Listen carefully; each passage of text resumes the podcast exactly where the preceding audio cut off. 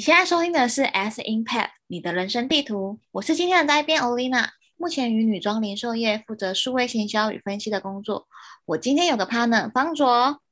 嗨，大家好，我是喜欢探索各行各业人生百态的宅编方卓。过往呢是做资料分析相关的领域的工作者，然后现在在探索下一步当中。谢谢方卓，那很开心可以邀请到目前在 House 担任 Data Scientist Marcus。Marcus 一毕业就进外国的电商担任数据分析师。今天邀请他来和我们分享在电商的数据洞察，还有他自己个人职业的规划。积累你在吗？我们欢迎 Marcus。耶，Marcus。Hello，大家好，我是 Marcus。谢谢 Olina 跟方佐的邀请跟介绍。那我跟大家说一下我自己的背景。我大学的时候是在政治大学的资讯管理系就读。然后没有读，本来想要读硕士，但后来没有去读，因为没有申请上，所以就进入了职场。过去三年的工作经验都是在电商公司负责行销，然后分析报告，然后呃资料科学的工作。第一份是在 Amazon 在台湾的团队，然后当 Marketing Analyst，就是一个比较在 Marketing 部门下面的一个 Analyst 的角色，比较多分析跟数位行销的部分。然后一年半后到了东京日本乐天的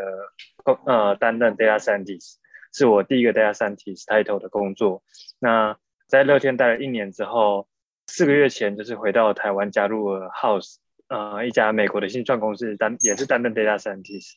那大家可能对 House 比较不熟悉，我稍微介绍一下，它是美国的一个室内装修网站。它从一开始你可能要找室内设计师。或者是看一些室内装潢整修的案例，都可以在网站上面找到一些照片啊，或者是专案分享，以及室内设计师、建筑师等等。那他从这样子一个 business 开启了之后，到两三年前，因为电商越来越发展，所以他们也开始有自己的电商平台，在上面贩售家具啊、装修产品等等。所以 House 目前就是的 mission 就是要让顾客在 House 平台上面，House.com 可以满足所有装修设计、还有购买家具等所有跟房屋室内设计、装修有关的一站式网站。那我是在电商的部门担任 Data Scientist 进行 A/B testing 界面啊、呃广告推送、推播的优化的一个角色，好完整。那我想问一下，就是说其实。嗯，我刚才听起来，耗子这边呢，它就有点像是一个垂直型的电商，它全部都是 focus 在室内装修网站。然后乐天的话，它就是卖了很多东西。那同样都在这两间公司做 scientist 的工作，那在内容上面有什么样的差异吗？然后另外也好奇说，就是其实在乐天的时间没有很长，大概一年的时间，然后为什么会换到耗子去？好，那我先来讲 data scientist 这一部分，其实。呃，很多有对 data science 稍微有了解的人，可能都有这样的疑问，就是其实因为 data science 资料科学，如果你单看这个字的话，你就已经很难了解它到底实际上是在做什么。然后加上如果你去看很多不同的职位的 job description 啊 requirement，你其实会发现它的范围太广，所以很多时候其实并不明确。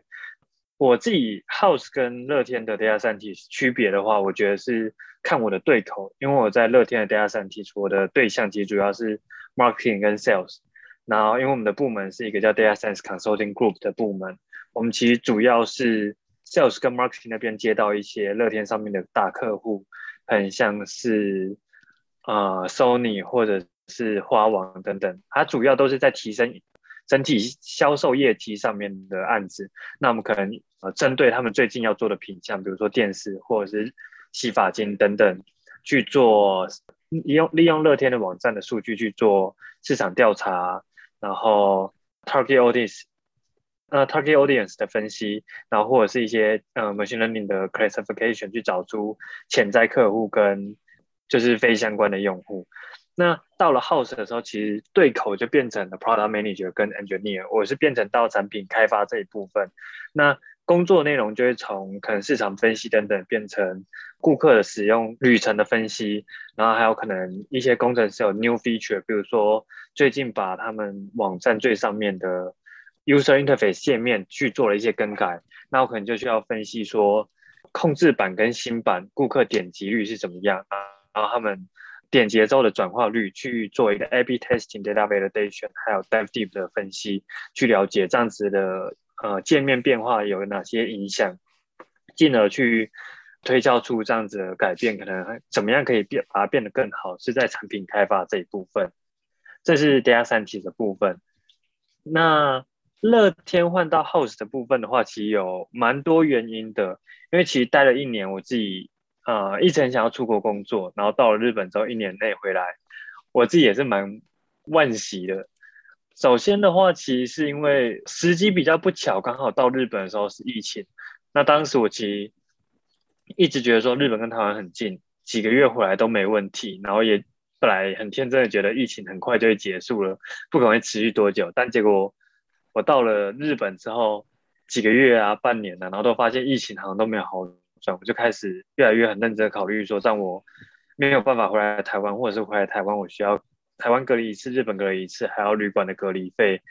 就会有很多不便。那我这样子在不确定疫情到底什么时候要结束下，我的心情啊、生理健康都会稍微被影响到，这是一部分。然后。乐天，我觉得他我的部门比较没有那种 coach 指导的部分，大家几乎都是让个人去发挥。那我觉得我第一次担任 data 上体上的职位，我其实没有太多有系统性的量化分析跟比较，那这那种理论跟知知识经验等等的，所以我很多时候在做案子的时候，我会变成说。做了两呃 A 版跟 B 版的分析，但我不知道怎么样去比较它们的差别。那我自己也觉得说，我需要去考虑到这一部分我要怎么加强。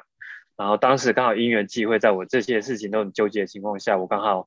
得到 House 的面试机会，然后也很幸运的面试上了 House，我就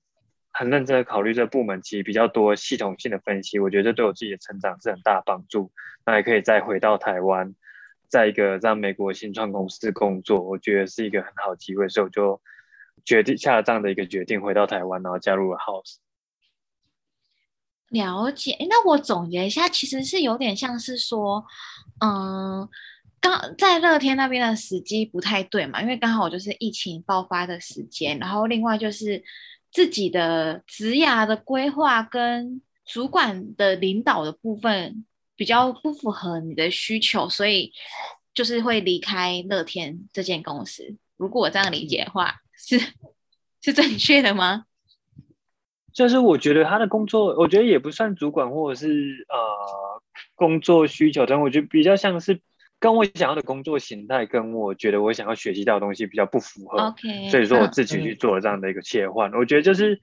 职涯上面还蛮大部分。像我就会觉得说，哦，我终于得到一个 data scientist 的 title，嗯嗯嗯，会有点觉得说，哦，这个梦圆了。但是你在工作的同时，你才会发现说，毕竟像我前面提到 data science 很广，你会越来越了解你真正比较想要的是怎么样，然后才会知道越来越清楚自己想要什么。虽然说到最近我其实还在摸索很多事情，不知道自己的下一步怎么样，但我觉得工作就是你越做，你会越来越去思考自己到底想要什么。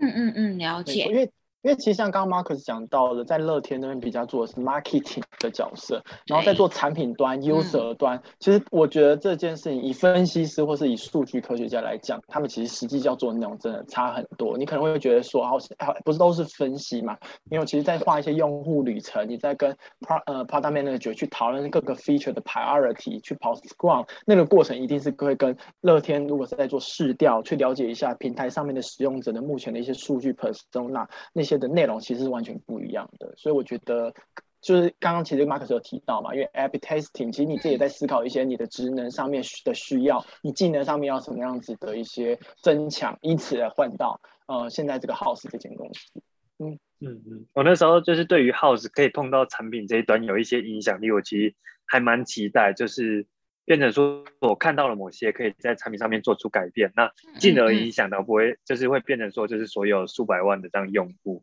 我自己是蛮兴奋。了解，哎，那这样子，嗯，会想问说，在乐天的话是没有办法去有类似像轮调、工作轮调之类的嘛？因为其实就像刚才方时我提到，就是你的在乐天会比较偏向偏向 marketing 那一端，或是市场那一端的，但是在耗子的话就偏向是 user 或者是产品这一块的。那我我觉得乐天应该也会有这样子的工作内容，是它是在里面是比较不能轮调，还是会有一些什么样的机制的问题吗？嗯，哈，其实就是公司内部都有内转这些等等。然后其实这个问题，我前阵子也有跟我自己的就是大学一个教授有讨论到，嗯，公司内部像以乐天为主，我看到的话，乐天对于这样的职位，它其实学业要求跟工作资历要求其实都比较深一点。就是我看到可能比较多读过硕士的，或者是他已经在产品端，甚至有跟 PM 合作的经验是比较多的。那我自己其实有跟那个部门我认识的台湾同事稍微聊过，那后来是，嗯，就是也做了多方尝试之后，我自己也就是运气比较好，，house 的话，以他我现在的资历，他可以接受我去做这样的一个职位。那其实我自己在。开始做了，因为我到现在已经有四个月左右，我自己也会发现说，哦，我其实真的也是有蛮多不足的地方。在乐天的话，对他们来说，这可能以日系的风格，它就会比较降低不确定性。那对他来说，我可能就是一个不确定性，他可能就会觉得我可能还不够这样的资历，但是以 House 的话，他就愿意给我这个机会。所以我觉得真的都是看公司想要的人跟你目前的状况。了解。我会想问一下，就是因为其实你待个就是电商的部分还蛮蛮广，有日系的乐天，然后有就是在美国的 Amazon，对他们两个如果要区分它的生态圈的话，你会怎么去帮他们定义吗？他们的商业模式有什么样的不同？有什么样的特别的看法？嗯嗯嗯，其实我觉得现在最近越来越多这种大公司集团，他们会讨论他们的生态圈，但但其实每个人。每一家公司它去做的方法，去执行生态圈的方法其实蛮不一样。像乐天，如果呃以日本乐天用户最有感的话，乐天的生态圈其实是靠它的乐天点数串接起来的。因为如果你去乐天最受欢迎的电商网站的话，它下面会有一个写说你的会员的点数回馈的倍率。那如果你只用电商网站的话，就是回馈两倍，那就是你买一块，它就给你两点，然后。哎，哎不好意思，就是它会回馈一趴，那两倍的话就回馈两趴，所以你买一百块，它就给你两点。但是因为乐天还有银行啊、信用卡、啊、保险啊，然后甚至投资等等，你使用越多它的服务的话，它会给你越呃越高的回馈点数，然后最高可以到十六倍。所以它其实是用这样子的方式去让它的消费者可以使用越多它不同的服务，它会给你越多回馈。然后它其实服务彼此之间，我觉得它的串接还没有做到十分完整。我相信他们可能也是有在做这样子的努力。但是你可能，比方说你的保险啊，然后银行啊，然后电商啊，你的账单可能就会是稍稍微有点比较分开的。但虽然说你一样可以用它的信用卡去支付，但是它我觉得它之间中间的串接还没有做到那么完整，因为它其实蛮大部分的。这些其他事业，它是靠并购来的，所以它的并购整合进公司的整个生态圈的时候，就是花了比较多过程。它唯一最有感的，我觉得还是在它的点数的部分。M 总其实他也做了不少的并购，但是它我觉得它是环绕在它的 Premium 尊龙会员里面，因为像 Amazon 有 Prime Video，它的呃影音串流平台，然后 Amazon Music，然后还有。Fresh 啊，它的各个平台，如果你是它的 Prime 会员的话，全部的订阅费用是一起的。那你 Amazon Prime 的话，在电商订商品，它的货运速度就比较快，折扣比较多。然后你同时又可以看它的影剧，可以用它的音乐。它是以你同一笔费用，它提供越多你的服务，让越来越多人去订阅它的这个尊龙会员的会员制，来去打造它的这个生态圈。所以我觉得两者切入的点不太一样。嗯嗯嗯。而且亚亚亚马逊的那个 Prime 还有一些 Pick Up，我觉得是电对电商蛮方便，它可以店旁边的区，然后或者是到家的，我记得好像也有到家的服务。对对，它就是像前阵子大家也有看，有一些是 Prime 会员可以放进你家的，就是它会区隔出来它的服务的进阶程度。就如果你只是一般会员的话，就会像一般的电商；但如果是 Prime 会员的话，它真的会比较多。甚至像很久以前，它还有一个按钮，你可以粘在你家厕所，然后你每按一次，它就会寄一箱卫生纸来给你。它的 Prime 会员会有比较多不同、更个人化的推呃个人化的功能，但那个按钮的服务现在已经呃取消了，现在都用他们的 Alexa 取代。OK OK，哦，我这边可以多补充一个吗？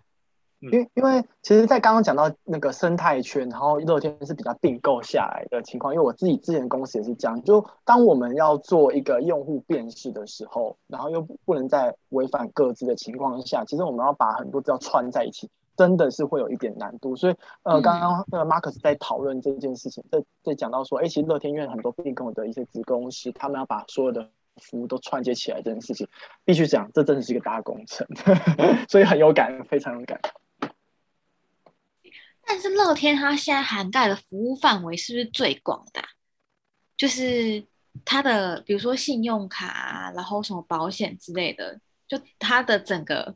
它商业模式所涵盖的范围是很广。就目前好像看到的话，应该没有人比乐天还广了吧？对，但因为它并加上它并购的公司也跨了，就是欧洲、亚洲，然后大洋洲，所以它变成说它有些。在它生态圈的，比如说像是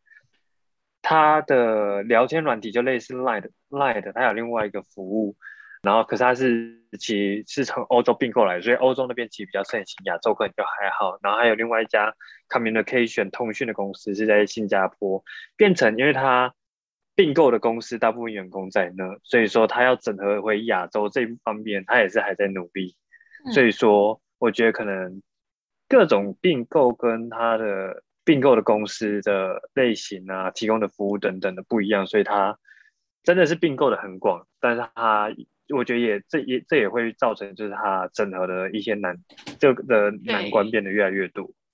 嗯嗯，而且它是跨不同，就是大家文不同区域的文化不太一样，它去做推行也是会是一个难度。嗯，对对。那我想了解一下，就是因为其实 Marcus 在日商、美商都待过，然后目前耗子应该是属于算是新创的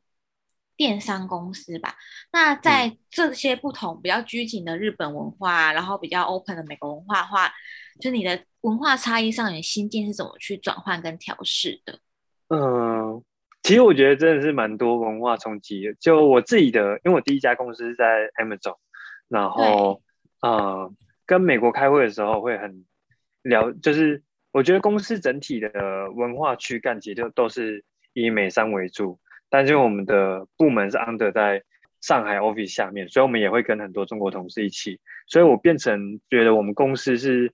新式风格很美商，然后但是啊在合作上面也都比也也都跟不少的就是亚洲同事一起。那美商的话，我觉得像 M 总他有强调的 leadership principle。他希望每一个人都是 leader，所以会变成说他很放权，就是你每一个人都可以自己去做决定，然后去做一些自己的想法，然后加上他的 leadership principle，像 bias for action 为例的话，他希望你可以在适度的范围内自己去做很快速的决定。比如说我那时候可能自己负责一个网站，我就会突然觉得呃某一个地方格式可以改，那我改完之后有一些。呃，就在会先改了之后，我觉得可以先看它的绩效，然后再跟整个部门 update。那大家大家可能会对于我做这个行为比较快，觉得比较惊讶。那我自己如果说他的表现上面已经有一些改善的话，那大家也会十分乐见。那如果失败的话，你就是改，因为改回来其实也不会太难。那你就是把你的 learning 啊，然后你为什么这样改，然后你事后看到的结果跟大家分享，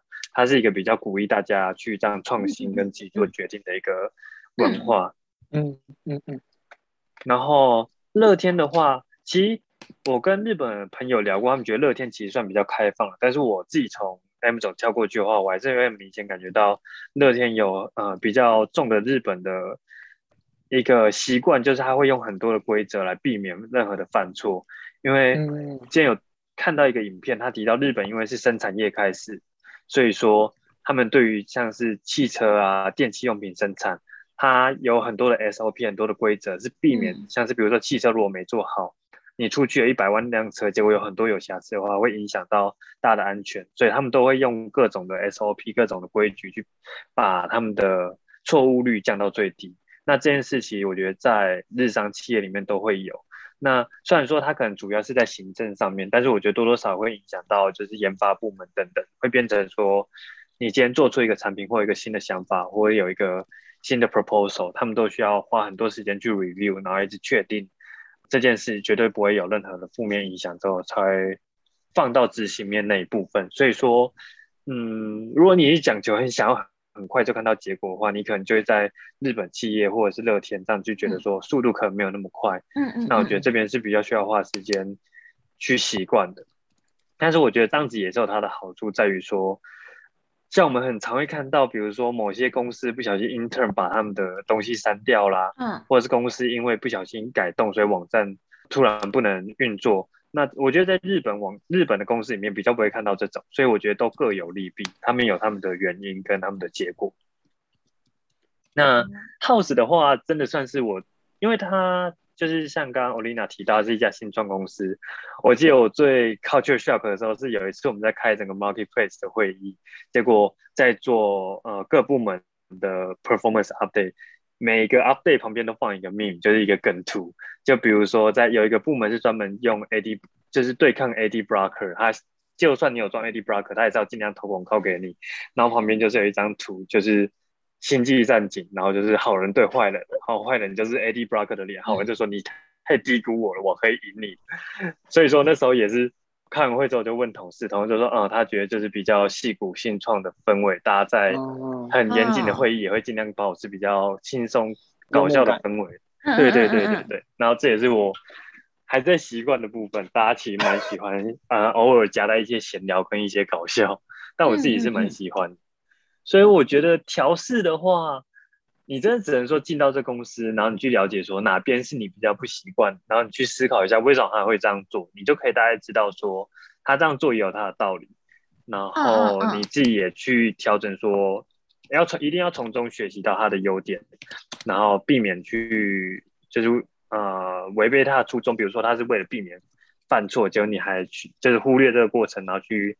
做错事情，那他们这对他们来说一定是比较严重。那比如说他们想要保持比较轻松的氛围，那你一定就是不要太拘谨，因为大家就是喜欢比较欢乐的会议等等的。那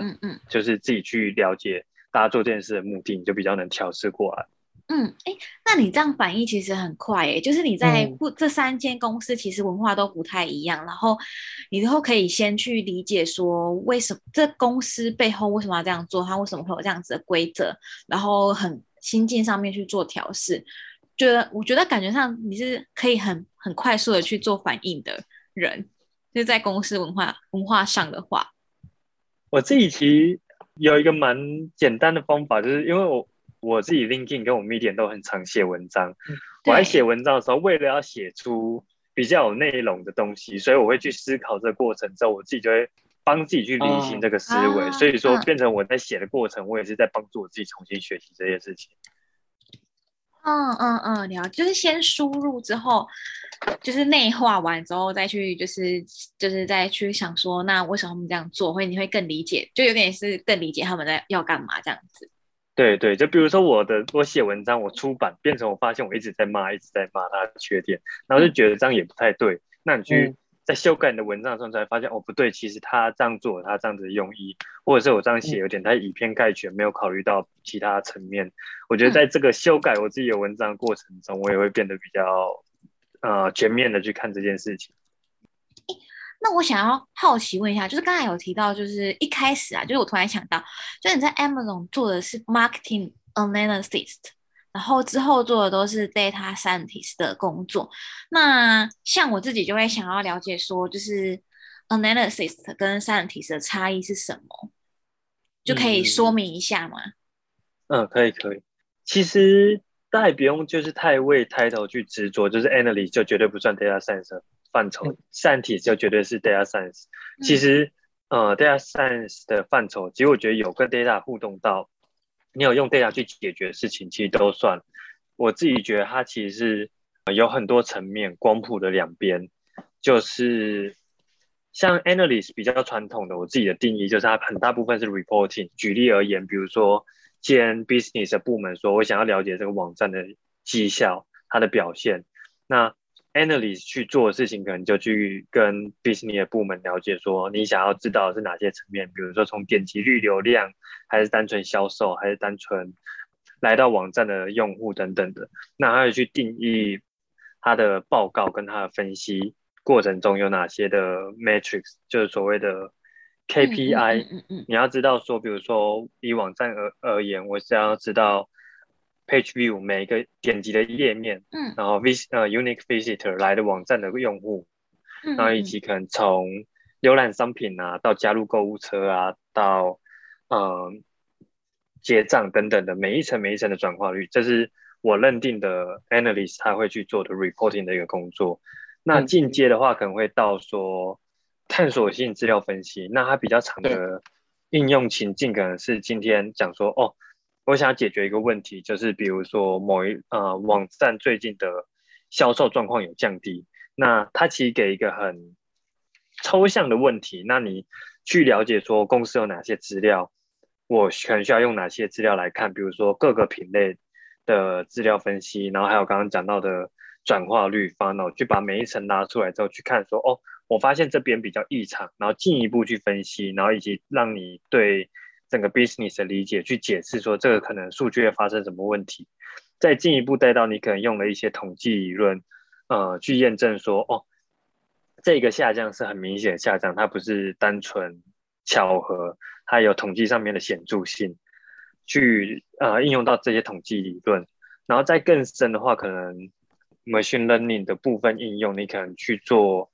比如说像是刚刚乐天提到的，去对消费者进行分类，你可能是把它们分成不同的消费属性，或者是把它们分成是否是这个商品的潜在用户，甚至是这个消费者是否有消，就是消费异常等等的，去用呃机器学习啊模型的方式去辅助去做决策，去做整个 solution。那我自己前阵子有看到 Google 的首席科学家，就是一个，嗯他叫 Casey Cosgrove，然后他有讲到说，他觉得 data scientist 主要的是三个层面，就是分析、统计跟机器学习。嗯他说分析是 get inspiration 得到启发，那我觉得就像刚刚的报表说到，你去看了报表之后，知道公司哪边做的好，做的不好，嗯嗯去做探索性分析，知道哪边出了问题，哪边是特别的呃公司的特点。他说到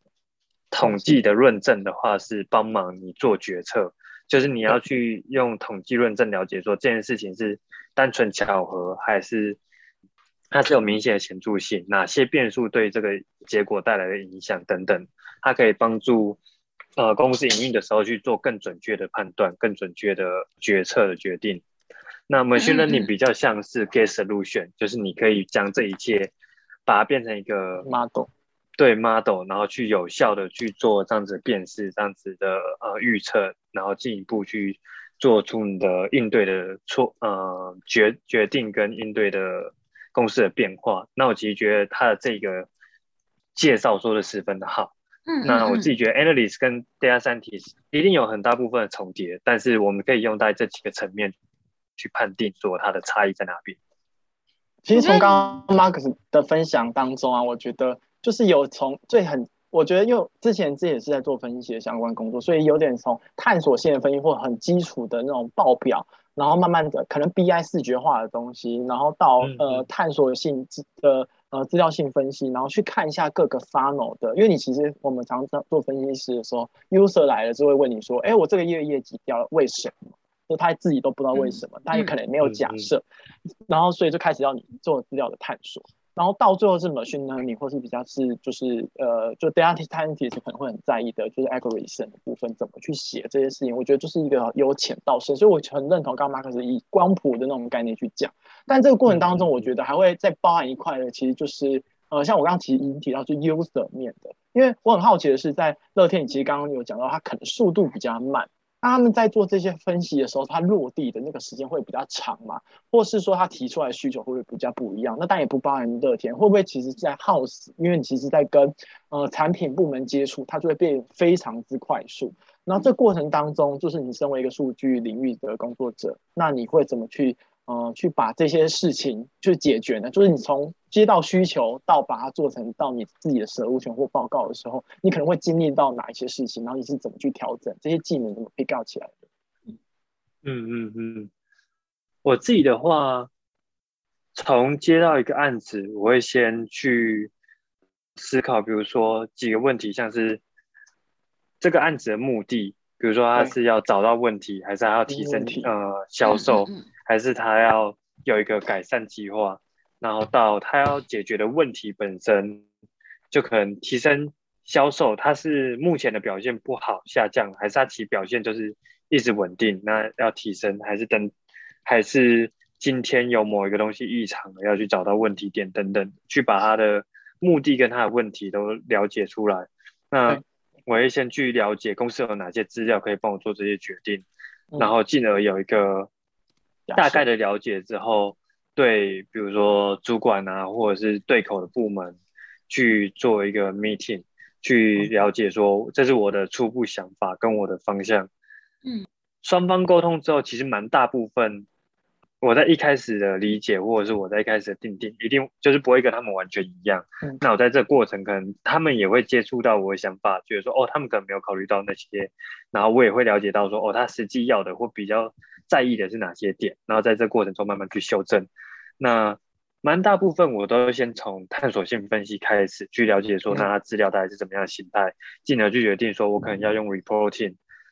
视觉化。然后还是用呃需要就是统计啊，还是机器学习怎么样的方式可以去做到？因为有些时候当然会很想要用一些比较分析的技术，然后去来解决这个问题。但是回归到最终，你要快速，你要很快给对方一个结论的话，你其实都要从简从浅入深。了解。所以说都是比较坚实的，先给对方一个大概的方向，让对方理解之后，再知道要不要再往下去延伸。其实我刚才也是蛮认同刚才方刚刚刚才方所提出的问题，就其实我也是我想问的。然后我很喜欢就马卡斯讲的那个光谱概念。然后我因为我本身是做行销相关，所以分析面会会碰到，但比较少。主要会是在是刚才一开始讲到前面 reporting 的东西，它就可能是用它的维度或什么去找出分析出。怎么去解决问题，但比较不会到那么深入的去做到一个探索的东西，可能是因为我的职务的内容吧。如果需要做探索的话，可能就会是需要去做一个，可能跟跨部门或是就是跟其他人去做沟通，才可以拿到那些资讯。然后我觉得，呃，在盖马克斯提到说，在像是先定义问题啊，然后再去采取行动这一块，就是我自己的。历程是蛮常做，因为我只能做到前端，然后应该说这一开始前面的东西，那后面的东西要怎么做的话，就还蛮需要开会，或是甚至是沟通这样子。对啊，其实这样子的话也会很好奇，就是呃，因为我觉得以欧丽娜的角度，他应该也会想象当中，就是呃，分析师到底还可以做到哪一些功能，就它的价值又在哪里？这部分也可以呃，请 Mark 分享一下吗？嗯嗯嗯，我其实觉得。很多部分的话，我觉得看你接触到部分，像我现在接触能接触到工程师，我有些时候可以提到说，我觉得我们的资料还缺乏哪些，如果可以去做这一部分，比如说它的登录状况，它使用的呃浏览器等等的追踪到这些状况，比如说像以广告来说的话，如果我知道浏览器的话，我可能就 Chrome 的话，我可以就大胆假设说它可能有用 Ad Blocker，那如果说可以知道它的登录状况的话，我可以知道说它有哪些功能是可以用，哪些是不能用。我觉得其实 analyst 的角度，你对 data 比较理解，或者是你知道 data 的用途，你也可以去进一步说 propose 你这一部分可以可以怎么样去优化的资料收集。那甚至比如说使用的工具，甚至也有差。像很多部门可能像我自己接触的 sales 跟 marketing，他们可能很习惯是看 Excel 这样一个 spreadsheet 界面。那我自己可能就会知道说，比如说像 Tableau，它会有 Dashboard，甚至有互动式的功能。嗯，其实用过这样用这样子的话，它的使用直观跟它的视觉化，其实我觉得可能更有帮助。那甚至 Tableau 它可以呃设置一些提醒，比如说某一个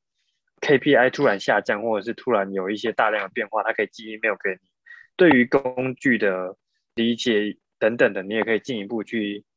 从不同的角度去提议要怎么样可以去优化分析师跟就是 business 部门的互动，我觉得这些也都是额外可以去做到的。其实这样讲起来的话，就有点像是说，我们数据工作者怎么样用最简单的方式帮我们找到了 insight，然后去跟我们的 user 沟通，说，哎，其实你要的答案在这里，然后让你知道说，不管是报表，不管是模型，不管是 machine learning 的 model，其实就是一个方式，我用不同方式给你呈现，但都是一个我们自己决定好，觉得可能这个真的是最简便、最能跟你沟通的方式，让你理解一下这个样态是什么。嗯。嗯嗯嗯，没错没错，因为其实我觉得，呃，跟 data 相关的部门，它总归一句，它其实都还是要去反映到其他部门的绩效以及其他部门的运作。嗯，那所以它在沟通的上面其实都十分重要。这沟通不只是我跟你开会的时候的沟通，或者是我书面上的报告，有时候其实是你呈现资料的方式，他看数据的应呃互动等等的，都会影响到。嗯嗯嗯，没错。哎，我觉得方总刚才总结那方式很好，哎。没错没错，是不是也该问一下他的那个质押规划部分？这部分其实我也蛮好奇的。对，因为其实感觉他在进行每一步骤，虽然跳转很大，但他好像都有自己的一个目标，所以我也蛮好奇，说 Max 自己的就是质押规划是怎么样子的？嗯，而且我觉得你在。就是 Medium 上面分享了很多的，就是的东西，就是很像有一个一定要走的信念是什么，所以想要来听你说一下这一块。我自己的职涯规划，我其实甚，因为我虽然说我读资管系，很多人可能会觉得说我一开始就跟这个资讯领域、资讯科技很有相关，但其实我在校成绩并不好，我是到毕。毕业前一年左右，才很认真决定说想要往治疗这个方向走，然后甚至一开始很求好心切，想要一开始就做到 data scientist，然后意识到自己跟这个这个职位有很大的 gap，甚至到现在我其实觉得我都还是有有着明显的 gap 需要去弥平，但是我花了嗯，我去花了很多时间去了解很多不同的工作，比如说 marketing、PM，然后。IT 部门，呃，就我觉得我自己有办法去有机会接触到的职业，其实都有去了解，然后跟对方去谈。我蛮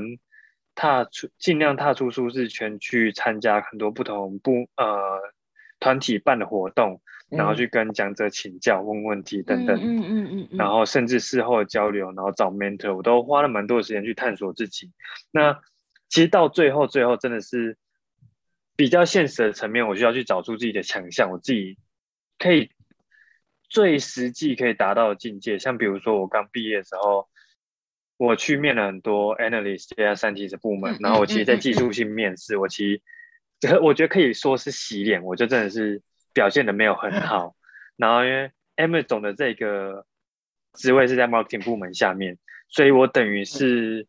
他们当然也很想，就是就是很希望可以有一个 marketing 的资源，是对分析很。熟悉有分析的专长，但是我等于是用我以前可能 PM intern 或者是做过一些 marketing 的经验，加上我这样子 data 特长，去进到一个我觉得可以让我成长最快的企业，在里面用 SQL 用 Tableau 啊，甚至我自己一些 Python side project 去提高我自己的 impact，提升我自己的经验，跟上海的 business 呃 analytics 部门多一些接触，多一些 mentorship 交流等等的，让自己。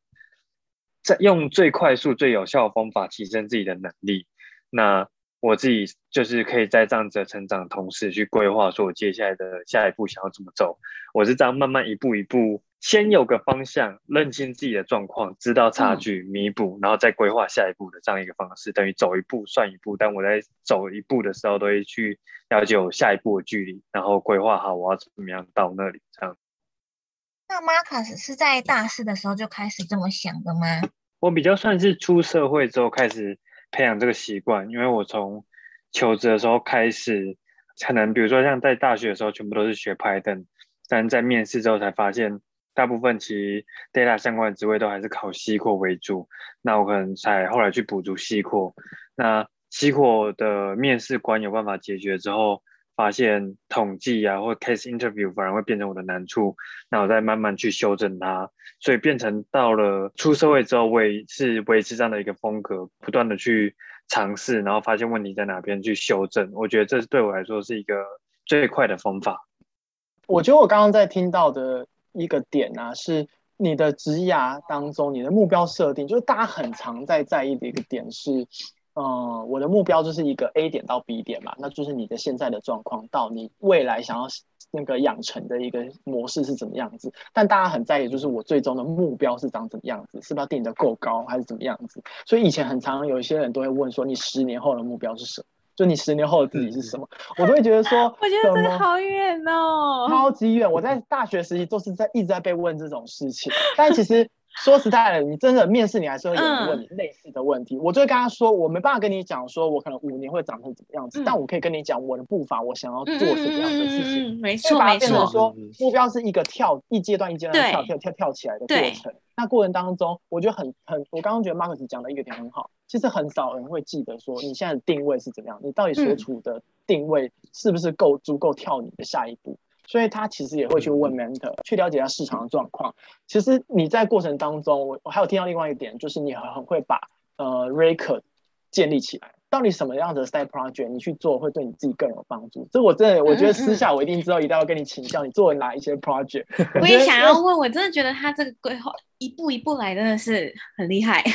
真的真的，因为我们其实。不管怎么样，我们已经在试错的过程当中，然后我相信你一定是找到对的方向，然后去建立这些 record。所以面试之后，呃，人家虽然可能觉得你还是有一些 gap，但他愿意使用录用你。所以这真的是我觉得 Max 很厉害的地方。如果你想要补充更多，我也是非常欢迎。例如说，你面试都会怎么去讲，然后造成说，虽然你有一些 gap，但他会觉得你还是一个可用之才，之后一定会可以 handle 这些东西。不知道会不会有这种经验分享？我其实比较想针对刚刚。就是方主有提到说，我一定是知道，就是啊，就是有效的那个方向。但我其实要说，这也真的都是 try and error，因为我可能做了十个 side project，其实只有成功一两个，另外八个可能都是失败，甚至偶尔可能会被骂一下。但是你只要成功那一两个，然后它是跟你的下一步有十分相关的，这样子其实你在面试的时候，人家不 care 你那八个失败，你只要讲你这两个成功，就是。你只要成功达到了，那我犯的那些错，就有点像是我虽然说当初在学校成绩不好，但是我现在有在努力把它补足了。我有去做到了的话，嗯，那些事情当然它是事实，但是我可以不用那么去在意它。我觉得就是你要很勇敢的多去尝试，然后勇敢的犯错，然后修正，然后你只要有成功一两次案例，其实对你来说就会有那起到那样子的帮助。啊，我懂，嗯嗯嗯嗯嗯嗯，了解。那 Marcus，你不要宣传一下你的 Medium？你可以直接就是真的，刚刚讲了那么多次，对啊，一定要宣传一下。嗯，可以可以，就呃，我 Medium 其实，嗯嗯嗯，你说，就是我们想说会有会有可以帮你把链接贴在我们下面，让大家可以直接点。真的吗？可以可以可以可以，完全有点复杂，就是我有一个自己的。版叫非典型商院人心得，因为我是商学院出来，但是我觉得我不是典型商学院毕业生。然后那边是我所有我觉得跟职涯有关的，就是中文文章。然后我自己的，如果你点进去我的个人账号 Marcus，然后我的中文名字张伟纯的话，里面有很多我写的英文文章。就我中文也写，英文也写。中文的话，我其实比较多是分享我个人很呃，就是很 personal 的故事。就我甚至连我为什么。当时心情很低落，我都会写出来。然后英文的话，我都是很呃尽量简明扼要去写我的 learning，跟我去做了哪些事情。所以我觉得看大家对哪一部分比较有兴趣，但我就是觉得大家都可以，如果大家有兴趣，都可以去看看。好啊，那到时候就是把链接给我，然后我们就把你做贴在我们的介绍里面做宣传。好，非常感谢。那那是不是要推播一下你们耗子的？工程师征才资讯哦，好，就是 House 现在在台湾设立了这样的一个团队，然后主要是工程师跟呃分析师组成，然后我们分成三个业务导向，其中一个就是刚刚说的，就是让用户找到室内设计师建筑的服务，然后我们叫 House Pro，另外一个是设计师灵感，它比较像社群，有很多。呃，文章跟图片的的分享，我们叫做 consumer，然后以及我们家具电商平台叫 marketplace，这三个不同的业务团队分别跟美国，然后还有世界各地的同事合作。目前 House 台湾有六十人左右，那我们现在还在招募前后端工程师、infra，然后 app、Android、iOS 机器学习工程师、data scientist、business analyst 的职位都还在就是招聘。那我们目标是在年底达到八十人，然后也在持续成长中。欢迎大家有兴趣加入美国的新创公司，然后打造上百万人使用的产品，然后训练英文跟跨国团队合作经验的人可以加入我们，然后非常欢迎大家。那他们要怎么去，就是找去投递这个履历，可以到哪里去？如果听众现在的话，大家如果找到我的 Medium 的话，也可以找到我的 LinkedIn，就是直接来找我。就是如果你有任何需要 JD 啊，然后需要问公司的状况的话，都欢迎大家直接来找我。而且可以直接透过你的去转转转交履历这样子。对对对，没错。哦，那我一定要把你的 LinkedIn 跟那个 Medium 的贴上去。好好，非常 好，大家可以把握机会。今天很开心，维纯来和我们分享过往的经验和产业观察。那节目就先到这边喽。S Impact 每双周三晚上十点更新节目，各大平台都有我们的频道，欢迎大家订阅、追踪和分享给身边有需要的朋友。如果对我们有兴趣的人，也可以到 Facebook 帮 S Change 的粉丝团按赞哦。谢谢大家。